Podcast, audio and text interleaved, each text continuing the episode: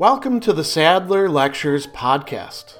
Responding to popular demand, I'm converting my philosophy videos into sound files you can listen to anywhere you can take an MP3. If you like what you hear and want to support my work, go to patreon.com/Sadler. I hope you enjoy this lecture. In his Summa Theologiae, Prima Secundae, Question 2, Article 6, Thomas Aquinas is going to consider whether pleasure could in fact be human happiness or not. And he's going to provide some arguments for that, which are called objections in the text. And then he's going to clarify the issue and tell us why pleasure, although it is a good, cannot be human happiness as such. And this is a very common doctrine. Thomas brings up some examples from ancient and medieval philosophy. It was a big issue back then, people thinking that if I could just have a life of enjoyment, I would truly be happy. It's a very common issue in our own time, and it was during his own time as well, the so-called age of faith, because human nature is attracted to pleasure, and Thomas is going to give us some reasoning why that's the case. So why do people think pleasure is happiness?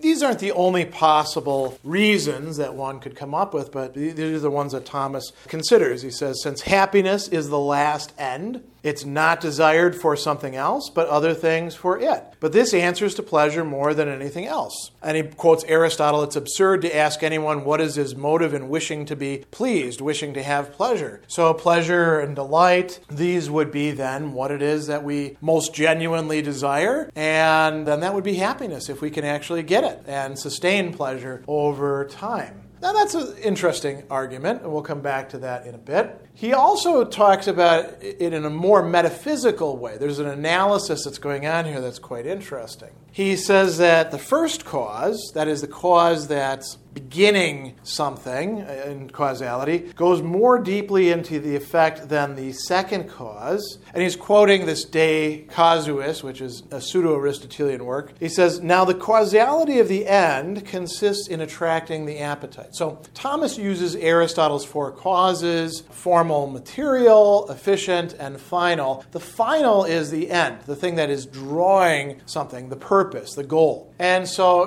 the most final end is happiness. Now, Aquinas tells us something very interesting here. He says that seemingly that which most moves the appetite answers to the notion of the last end, and this is pleasure. Why? He says, well, a sign of this, now this is an experience that we can certainly relate to, is that delight, delectatio, so far absorbs a human being's will, the faculty of will, voluntas, and reason, ratio, that it causes that person to despise other goods. So pleasure, or the promise of pleasure, as he says, absorb. In Latin, it's actually absorbit, right? That's a cognate there. It takes us in. It, you could say, swamps us. It takes us over and says, leave that stuff alone. Go get that right there, because that's going to give you pleasure.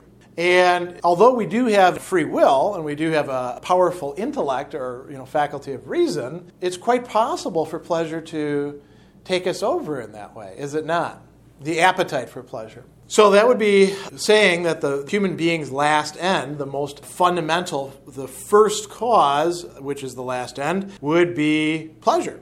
The third argument is a little bit of a weaker one. What all desire is best, since desire is for good. What do all things desire? Delight, or pleasure, delectatio, or voluptas. Both wise and foolish and even irrational creatures. Therefore, pleasure is the best of all. Therefore, happiness, which is the supreme good, consists in pleasure. Were this to be correct, then hedonism would be the correct moral philosophy. Thomas doesn't think that's the case. And so, what's the basis for this? So Thomas engages in an analysis here that it's less like the earlier arguments about wealth or honor or anything like that. It's more about the essence of human beings. First of all, he points out, because bodily delights are more generally known, the name of pleasure has been appropriated to them, although other delights excel them, and yet happiness does not consist in them. So he's making a distinction between bodily pleasures and what we could call spiritual or mental pleasures.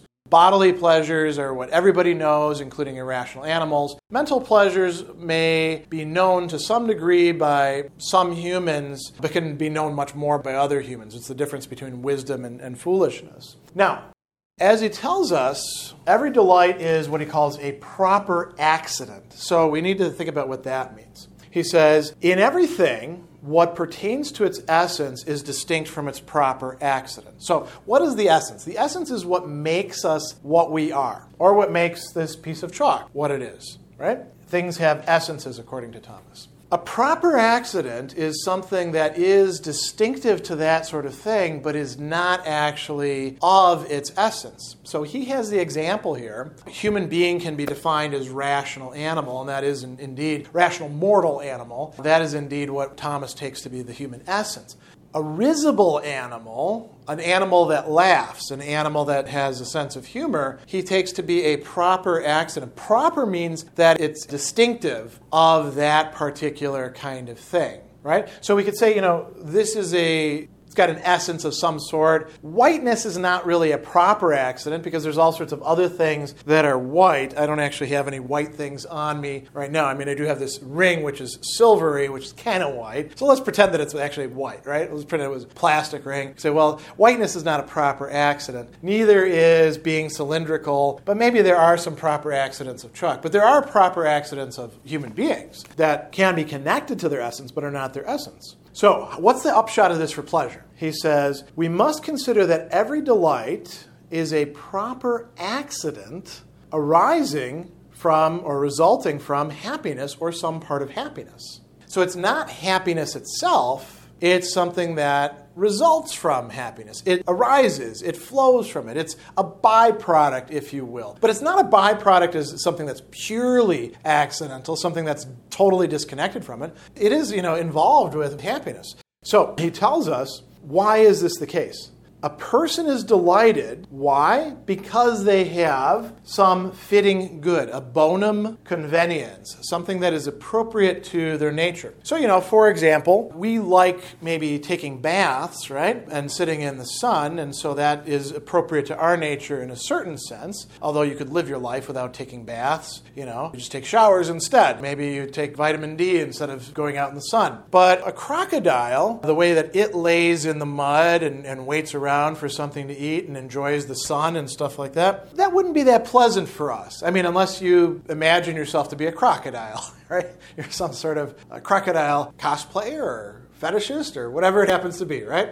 Another great example, perhaps more on point, deer love eating various vegetation that we don't really eat, in part because our mouths are not adapted for it. And if you ate the stuff that they eat, you'd be like, oh, this tastes like crap. I don't want to eat this. But if you did manage to chew it up, which would be hard to do, and then swallow it, your stomach is not set up to process cellulose. Deers are. What's good for them, what produces pleasure for them, doesn't produce pleasure for us. So the bonum conveniens, the good that is befitting to us in some way. And now here Thomas makes a bunch of different distinctions. These are good to keep in mind. So he says, the reason why we're delighted is we have some fitting good, either in reality, in actuality, or in hope, which is projective. We already take pleasure in things that we don't have, or in memory. We remember back to pleasures that we did have. So we have past, present, and future there. And he says a fitting good, if it is the perfect good, is happiness, right? So the big H, happiness, is one fitting good. If it's imperfect, it's a share of happiness. It's a portion of happiness, either proximate, nearby, or remote, and then he says, or at least apparent. We can think that some things play a role in happiness and be wrong about that and take pleasure when we hope that we're going to get them. Of course, when we do get them, then we're not quite so happy, are we? So that really helps us out when understanding pleasures of the mind. He says, it's evident neither is delight, which results from the perfect good, the very essence of happiness, but something resulting from it as its proper accident. So pleasure is connected with happiness, but it's not happiness itself. And if a person did get what is happiness itself, which for Thomas is going to consist in a relation to God, and they weren't enjoying that, that would be a sign that there's something wrong in that case, right? They wouldn't be seeing that as a bonum conveniens. When it comes to bodily pleasure, he says, bodily pleasure cannot result from the perfect good, even in that way. Why? Because it's apprehended by sense, which is a power of the soul, which power makes use of the body. The good pertaining to body and apprehended by sense cannot be our perfect good. Why? The rational soul excels the capacity of corporeal matter. Again, we're getting a metaphysical analysis here, right? The part of the soul which is independent of a corporeal organ has, he says, a certain infinity, an unlimitedness in regard to the body and those parts of the soul which are tied down to the body. And then he says, the things that we perceive through the senses and derive pleasure from, those are singulars. And it might be useful to think of an example here. Think about eating a chocolate bar, if you like chocolate. You know, some people don't. Some people are allergic to it as well. Let's assume you're not. And it's whatever favorite bar you've got, right? So you eat a bit and you chew it up and you're tasting it with your tongue and there's other things going on. You know, your sense of smell is involved and there's probably other things going on as well that are contributing to the total enjoyment of this bite of the chocolate bar. Then it's gone.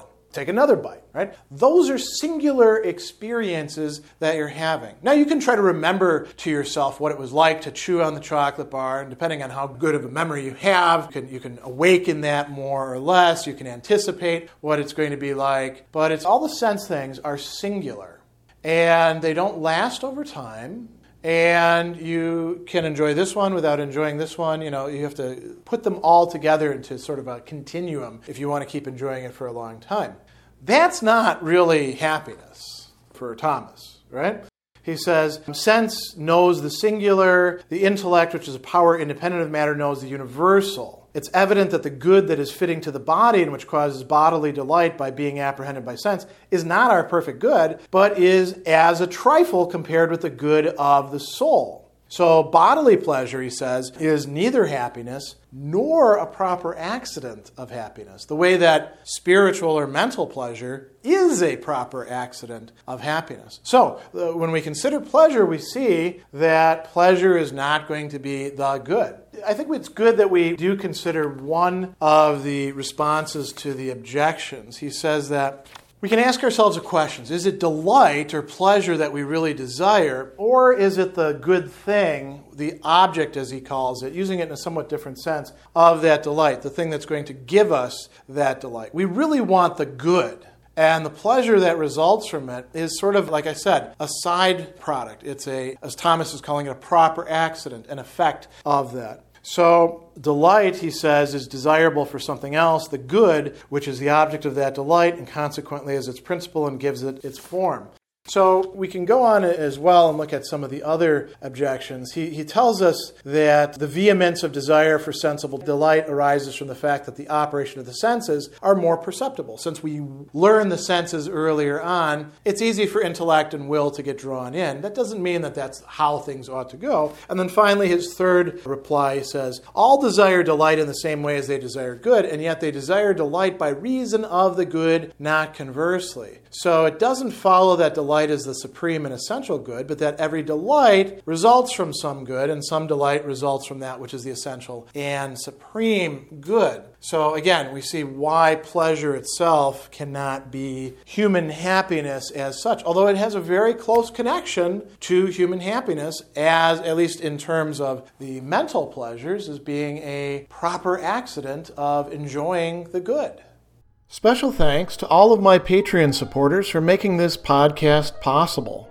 You can find me on Twitter at Philosopher70, on YouTube at the Gregory B. Sadler channel, and on Facebook on the Gregory B. Sadler page. Once again, to support my work, go to patreon.com/Sadler. Above all, keep studying these great philosophical works.